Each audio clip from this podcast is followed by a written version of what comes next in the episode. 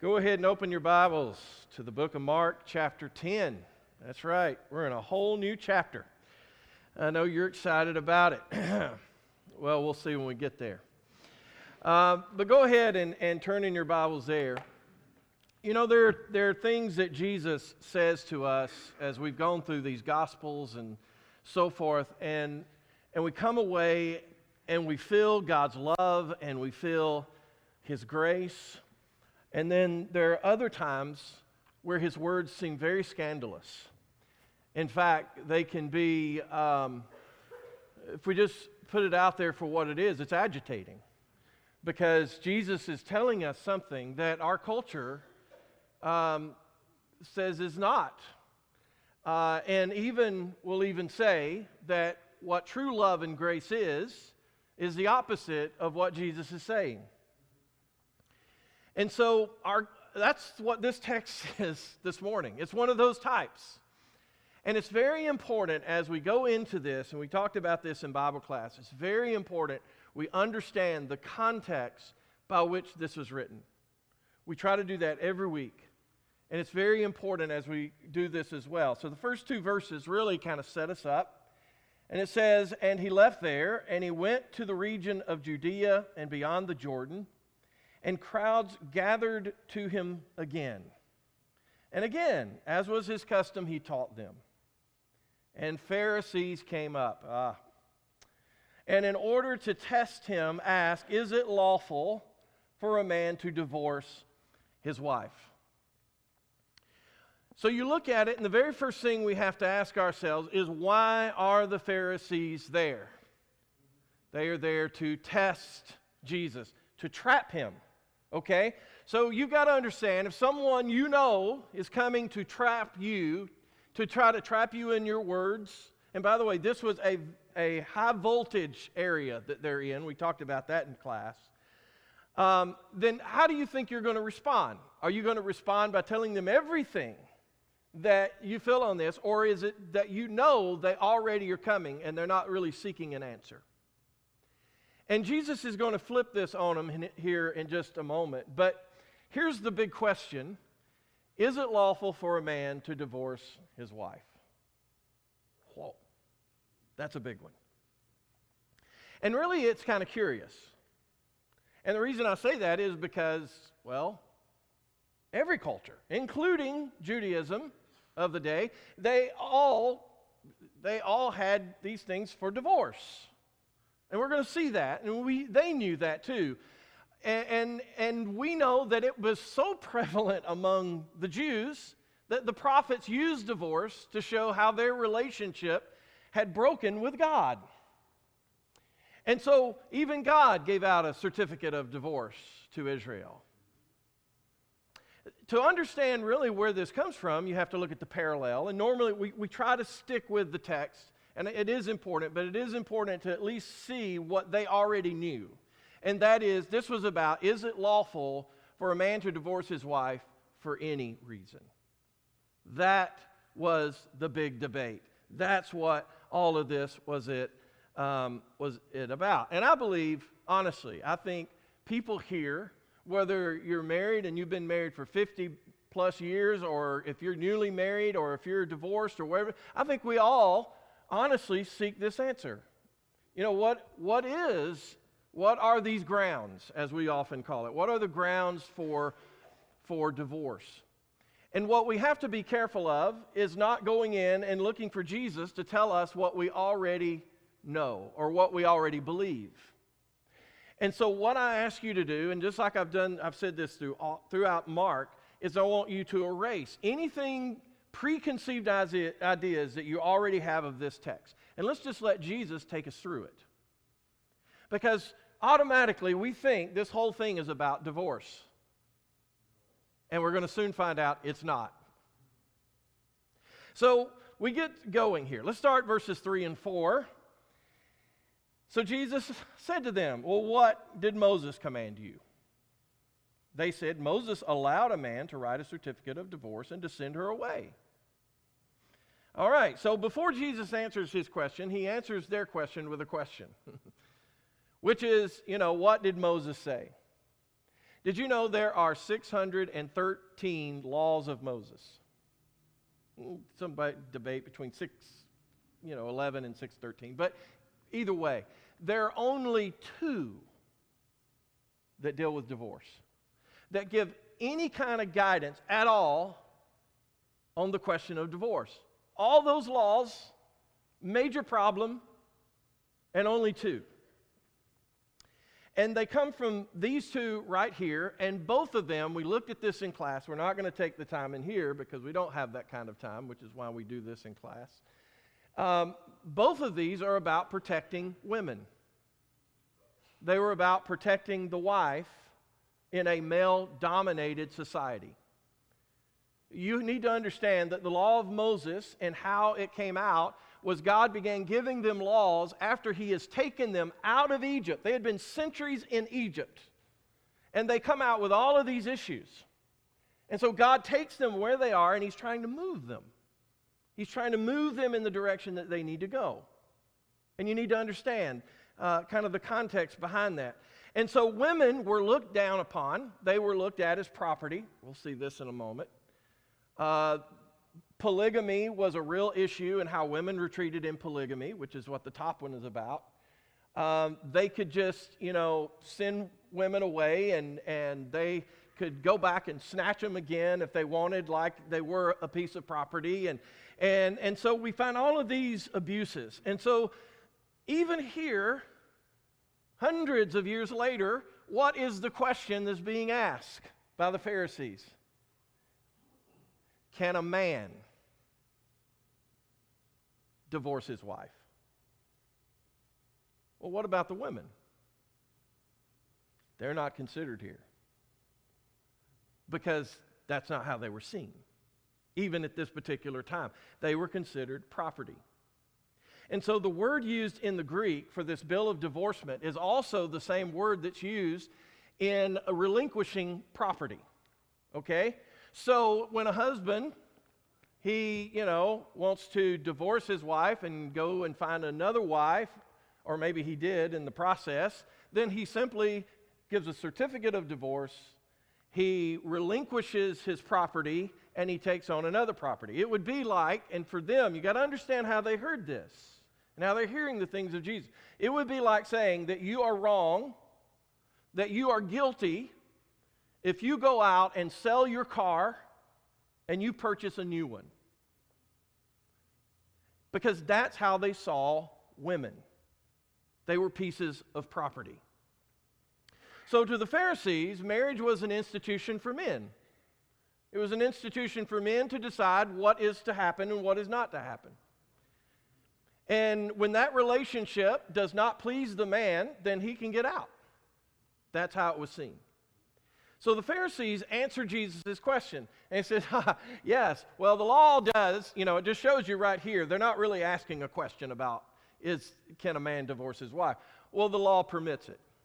Moses said we could write a certificate of divorce. And they're referring to the Deuteronomy 24 passage. Folks, that's what the whole debate was about, was Deuteronomy 24 in verses 1, uh, in verses 1 through 4. Now remember, Mark is writing to Gentiles. Gentiles in the Greco Roman world, they didn't even have to have a certificate of divorce. They could simply say, I'm leaving. They don't even have to give a reason, and they're out the door. So understand the culture that this is all surrounding. Understand why the Pharisees have come there to trap Jesus, and now Jesus is ready to speak.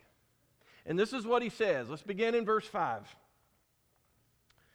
So, verse 5, he, and Jesus said to them, Because of your hardness of heart, whoa, started off fast, didn't he? He wrote you this commandment. But from the beginning of creation, God made them male and female. Therefore, a man shall leave his father and mother and hold fast to his wife. And the two shall become one flesh. So they are no longer two, but one flesh. What therefore God has joined together, let not man separate. Let me tell you, this is not the response they were hoping for. It wasn't. The law, he says, the reason there is a certificate of divorce is because of the hardness of your hearts. That's why divorce was ever introduced into society, is because of the hardness of humanity. The divorce certificate was to protect wives from abandonment. It was to protect them from, um, from being abused, from being neglected. It was protecting them from being seen as nothing more than a piece of property. And that they could even take that certificate of divorce and go out and they could remarry, and it would have been more out of necessity than love, and they would not be called adulteresses. Folks, that's what those were about. And so these two laws are not a reflection of God's will for marriage. Because that was not God's idea. And so, for us to understand God's will for marriage, we need to understand what God has said. And so, they didn't need to hear rules for divorce. Folks, that's that listen, we have a we have all these problems in society, and what we want to know is, well, what can I do? What, what, are my, what are my choices? Imagine, over here is our, our flight school. Imagine you're gonna you're gonna sign up over there, and all they do is continually to teach you the course on how to crash a plane. How well are you going to fly a plane? Not well. And that's what these folks were doing. All they wanted to know is how can I crash this relationship? They were not interested in how do you actually fly the plane? How does this whole marriage thing work? In Matthew's parallel, we find, the, uh, we find an exception for the divorce. Mark doesn't deal with it here. Paul talks about it in 1 Corinthians chapter 7. I think Exodus 21 also applies to things as well. But listen, Mark is not interested in case law. He's really, this is not, Jesus is not teaching them about divorce, Jesus is teaching them about marriage. We just go here when we think in terms of divorce because we think this is where we go. No, this is where we go when we learn something about marriage. And so, what he does here is he says we got to go back further than the law of Moses, and we've got to go back to the first two pages in the Bible. We've got to learn about creation. We've got to learn about the creation of humanity. And Jesus quotes first from uh, the latter part of this, he quotes from this Hebrew poem.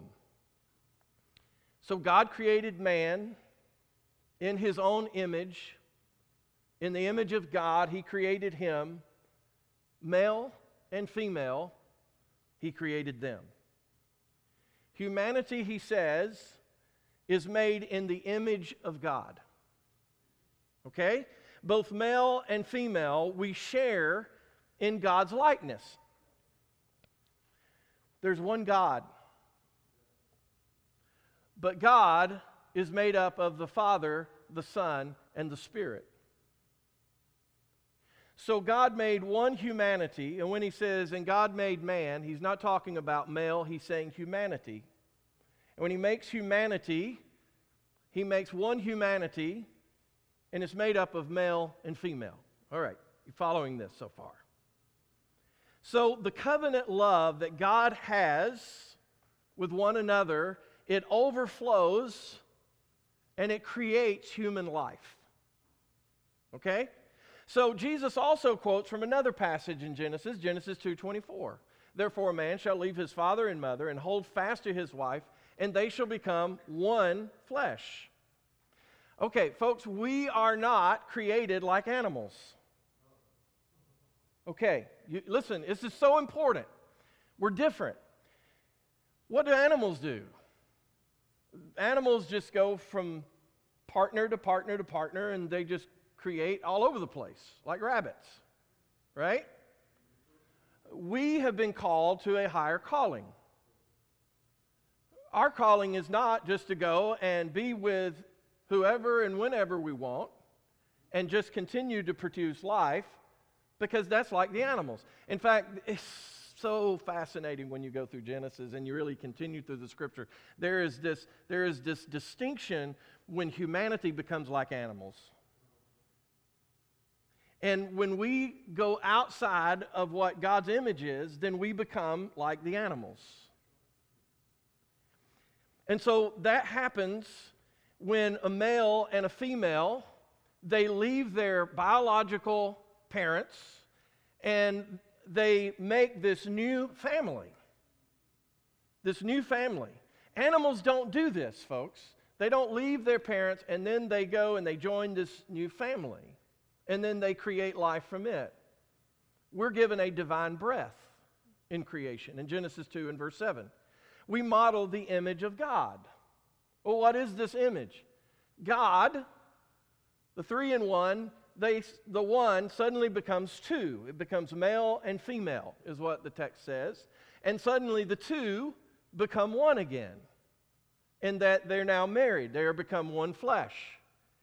And who we are is to mirror that image of God, where these marriages of the one unions, and out of this covenant love they have for each other, they create life and for some of you, you've got more than two on your board. I've got four. I know the card has got like, what, 12 for 15 20, I don't know. Uh, but, you know, you're, you're creating these. And, and the purpose is so that your kids will one day leave mother and father, and they will be joined, a male and a female, and they come and they make this new union. Because out of that union of a male and a female can life again be created. And that's how we we go about and we do life. And what it is, this is a symbol of God. We are made in the image of God and we mirror God when we do this. So there's a problem though. There is a there is a desire of the flesh. The Bible talks about that quite a bit, doesn't it? And it talks about how we have to fight against this. Men have this thing called testosterone.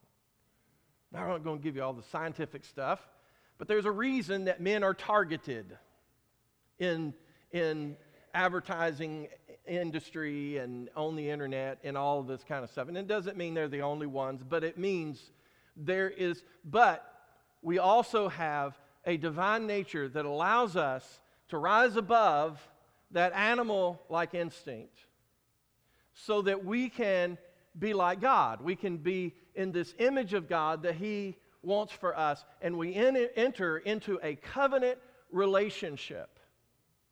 And there, out of that love, out of the covenant relationship, more life is brought.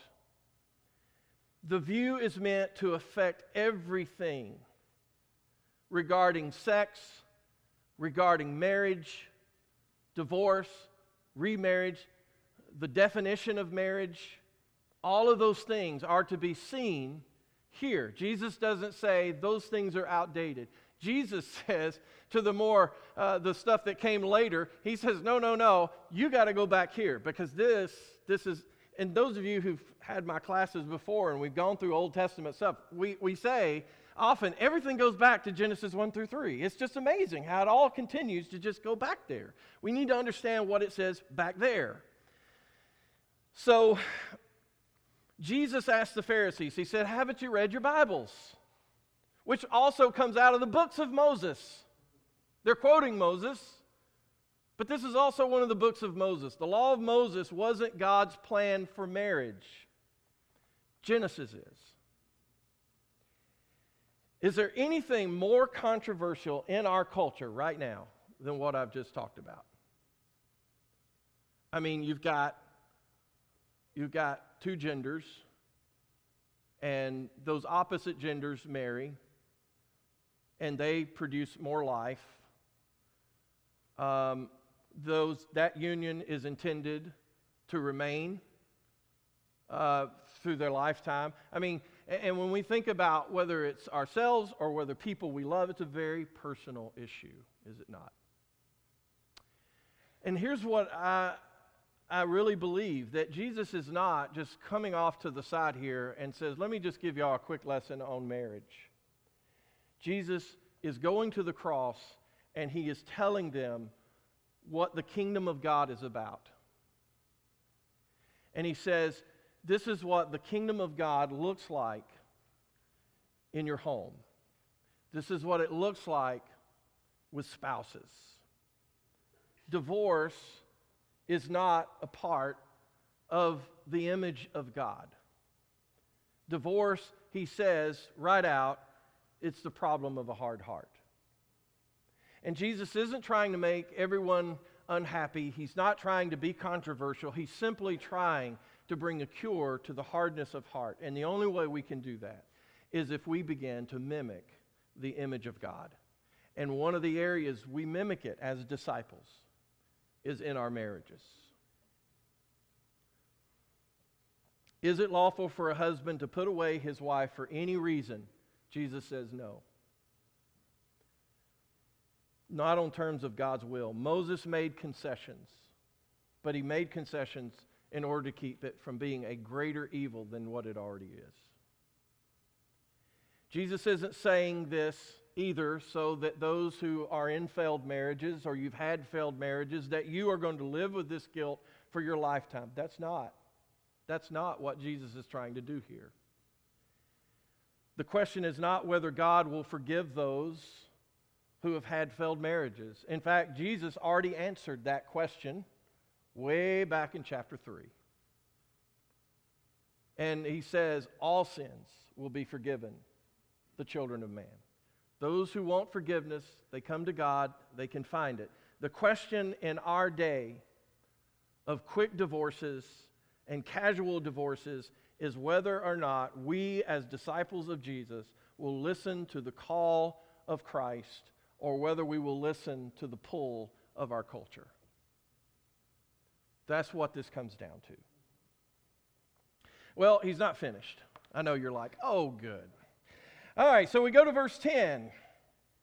And in the house, so Jesus has moved to a house with the disciples.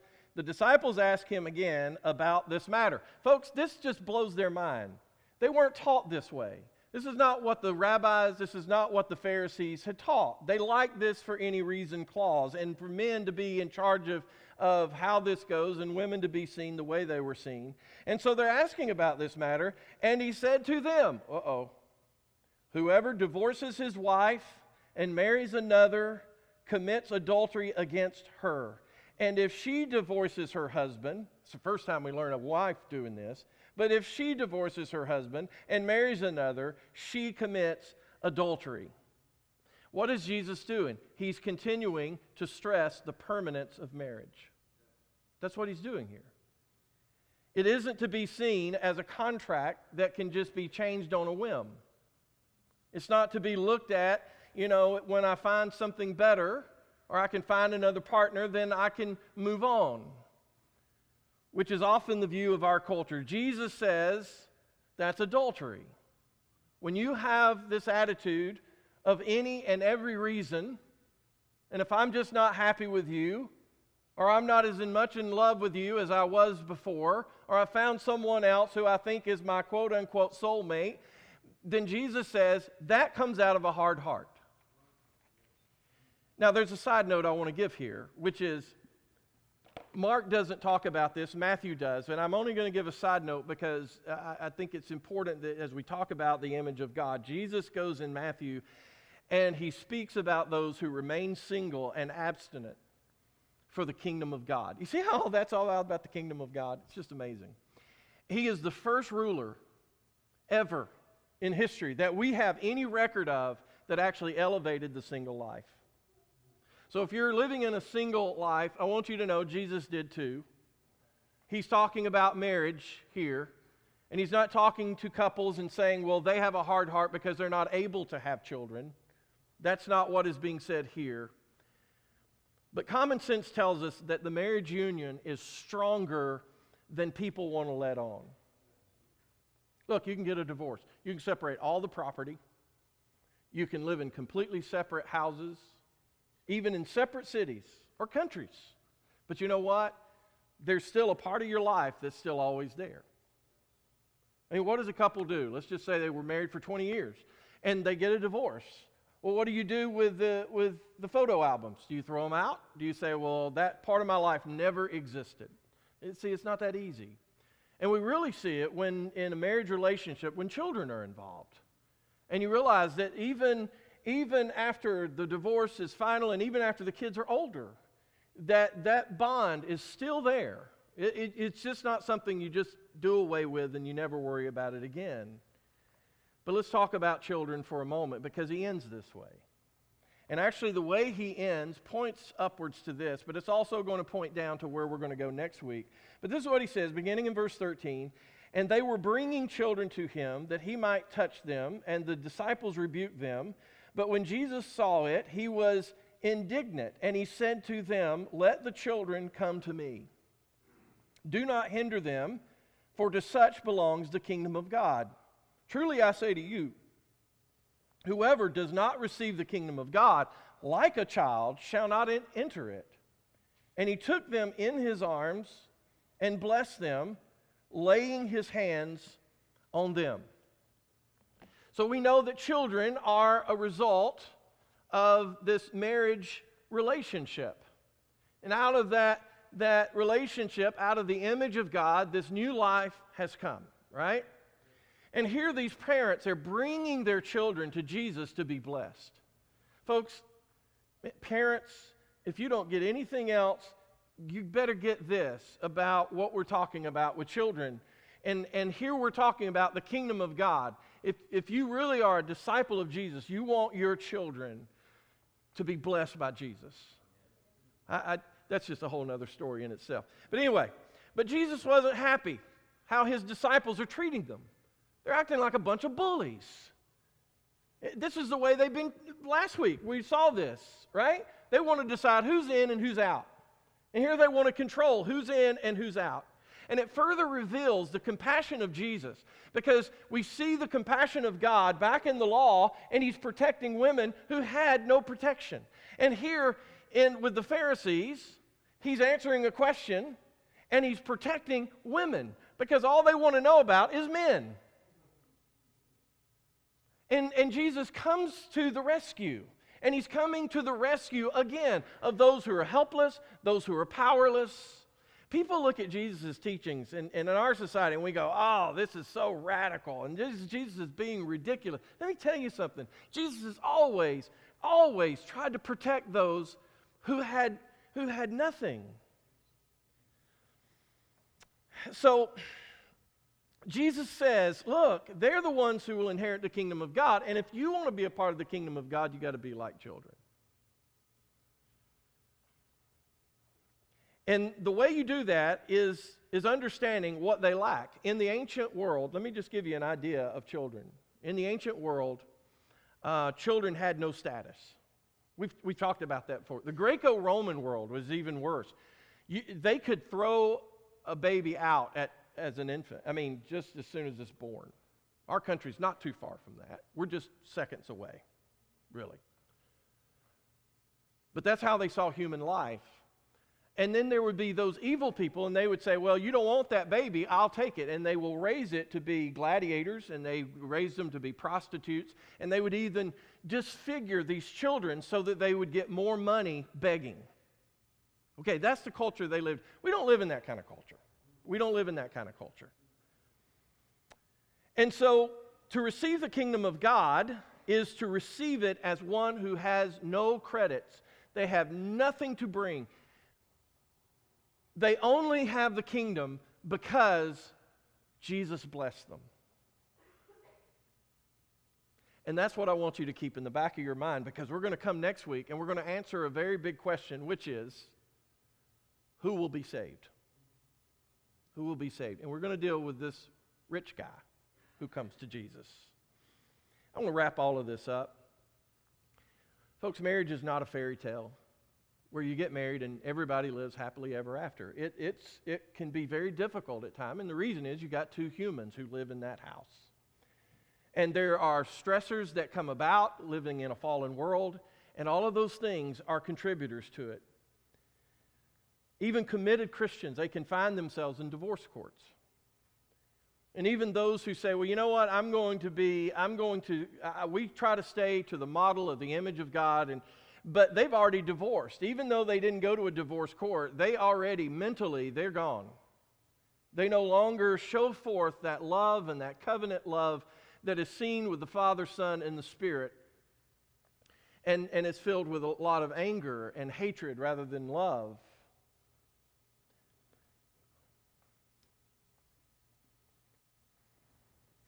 The church has to stand against our culture and what it says that we should pursue and what we think is good and what we think is right and do what feels good to me and what makes me happy. That's not about me. Denying self, denying self, taking up a cross and following Jesus is not pursuing my own happiness in life. It is pursuing the image of God. we must call divorce what it is it's sin, it's hard heartedness. And look, you know, we, can, we could go all day long and say, well, you know, in my situation, you know, they're the ones who had the hard heart, and, and, and maybe so. And we could go into percentages. Well, you know, only 10% of my heart was hard, but, you know, 90% of their. And we get, no, no, no, listen, Jesus just said, look, let's just call this broken relationship for what it is. It's, it's a hard heart, it's sinfulness. And at the same time, our purpose as a church is not to take our Bibles and to beat people over the head who are already hurting, who are already bruised and broken in these relationships. We are to be a place, the church, for people to heal. Because anyone who's ever gone through something like this and they've done everything they can, let me tell you something, it hurts. And that's why God hates divorce. You know it? And that's why most divorced people hate divorce because it requires healing and it requires forgiveness. But we also need to be proactive. And we in the church, we need to help each other in our marriages. Help people out here in our community, people that you work with, and say, listen, God wants you to have the best that you can have. But it's a completely surrendered life. And that doesn't mean, okay, you need to come see the preacher for premar- uh, premarital counseling or, or almost breaking up marriage, whatever it is, because a lot of people feel like the preacher's got all the answers. Listen, if you love God and you deny yourself and you're willing to take up a cross and follow Jesus, you can help people. And if you work on your marriage, you can help other people in their marriages. And it's not that your marriage is perfect, it's just that you've worked through things as a couple. And I realize there are times, 1 Corinthians 7 even talks about this. There's times where no matter how much you want to work, the other one's going to abandon that relationship. Folks, this is not a lesson about divorce, it's about marriage. And rather than trying to figure out all the answers of how to crash an airplane, we need to figure out how to fly it. Let's pray. Father, we come to you this day and we thank you for your goodness. We thank you that you created us out of your love and out of your mercy and your grace, and you continue to pursue after us as your own children. And Father, we we fail. We fell, if not in marriage, we fell in other places in life. But Father, we pray specifically this morning for our marriages here. And I pray, Father, that they will be able to, uh, to both be able to seek you and to find the true grace and the true beauty of, of what you have created and what you set forth in the very creation itself. Father, help us to help the world see, no matter how much they may reject it, may they see your image that just flows out of your people and out of these relationships that we have. And Father, I pray for those who have gone through these, these terrible times. Father, I ask if they haven't found forgiveness that they'll seek it, and those who have sought your forgiveness, but they still can't forgive themselves. Father, help them to find that peace of mind. And Father, we just we pray especially for them too. Give them healing. But help us to be a people who want to live in your image. And it's in your son's name that we pray. Amen. Maybe you're here and you you just need some prayers. You know, when we talk about marriage, that's a very personal thing. Um, and so I, you know, I'm also very cautious in saying, okay, if you've got a bad marriage, come on up front. Some situations it may be like that, and it may be of a very public nature, and it may be you're just like, I need some more prayers. Or maybe you're broken and you need some prayers. Or maybe it's something else, and that's okay. We want to we want to help you in that. And maybe some of you you just you don't even know about this image of God because you just you've never sought God, and and you're seeing that there's something about God and who He is and what He gives to us, that there's something better. It's better than what is offered out here. It's just better. And so I want, I want to know about this Jesus who loves me that much, that He cares to help me in my situation. And, and we want to help you and we want to tell you about this Jesus. We want to tell you how this new life begins and how we take on the very image of Jesus and it's a beautiful and wonderful thing. God's Spirit comes and lives in us and helps us in our marriages. It's a beautiful thing. But we don't have time to go through all of that stuff. But if we can help you, we want to help you. And it doesn't have to be during this song. You come talk to any of us at any time and let us know how we can help. But if you, can, if you need to respond now, come. As together we stand and as we sing.